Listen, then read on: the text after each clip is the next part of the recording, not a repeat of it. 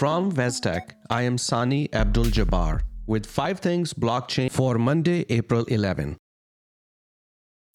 Web3 will establish a more equitable and empowering ecosystem for artists to flourish by improving incentives, ownership structures, and monetization channels. New lucrative incentive structures may be created for already famous performers by NFTs. Audience members may be rewarded for betting on the long term potential of content they believe is undervalued or will appreciate in value over time when they buy NFTs. Changing incentive structures in many ways enables new ownership forms.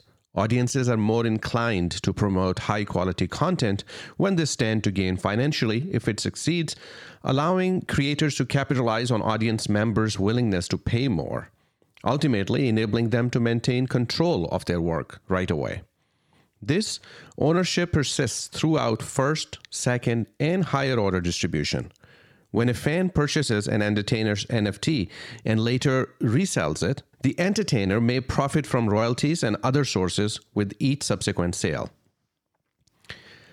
Web3 monetization channels may assist performers to get more fairly compensated for their efforts. Entertainers are able to keep a larger portion of sales by using NFTs. In addition, new web platforms provide creators with the ability to directly monetize their work and reputation without the use of intermediaries. The entertainers and entertainment platforms that embrace Web3 will flourish in the future. Many are optimistic that Web3 might provide a more fair, empowering ecosystem for performers to thrive, allowing them to achieve transformative change in incentives, ownership structures, and monetization channels. Financial and investment risks should be the focus of crypto regulations, not technology. Consumers, investors, and businesses should be protected from fraud and incorrect claims whether assets are kept on a balance sheet or distributed ledger. The Securities and Exchange Commission is actively working on steps to clarify the legal treatment of crypto assets. The firms that keep customer assets should be held to a higher standard of protection and ensure those assets aren't lost, stolen, misused without authorization. Taxpayers should be able to access the same level of tax reporting information for crypto transactions as they do for stocks and bonds in order to properly report their income to the IRS. Digital assets may be relatively new, but many of the concerns they raise are not. If digital assets develop unchecked, as happened with the financial crisis of 2008, they might lead to a comparable devastation to the economy and financial system. To address this, we must be prepared for any modifications in the financial market structure that could be caused by distributed ledger technology. Will NFTs be treated as virtual currency and taxed under the same capital gain loss framework? Despite the IRS's attempts to grasp the taxation of cryptocurrencies, Bitcoin, Ethereum, and other virtual currencies aren't the digital assets that create tax difficulties. The increasing popularity of non fungible tokens has promoted concerns about Pete the increasing popularity of non fungible tokens has prompted concerns about how they will be taxed and whether the IRS would take enforcement actions against taxpayers who fail to accurately report NFT transactions. The IRS requires investors who purchase or trade virtual currencies to value the currency in US dollars as of the date of payment or receipt. When cryptocurrency is sold or exchanged for a profit or loss, the taxpayer is taxed on the same basis as other investment portfolio. If a taxpayer held a cryptocurrency for more than a year, any profit on the sale is taxed at the long-term capital gain rate. While a cryptocurrency that was held for less than a year would be subject to short-term capital gain treatment and taxed as ordinary any sales losses incurred with virtual currency may be used to offset taxpayers' capital gains and up to $3,000 of ordinary income.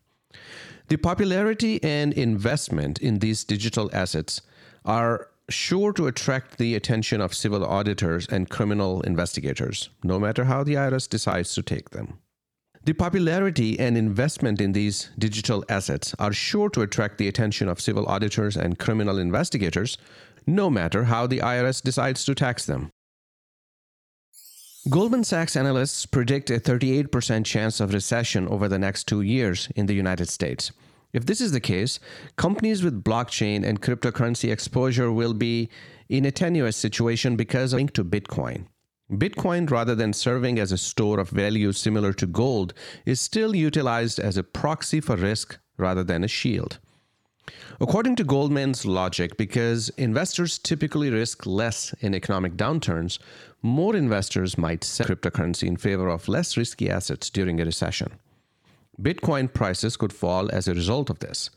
If blockchain based stocks continue to be so linked to Bitcoin, they may eventually follow suit.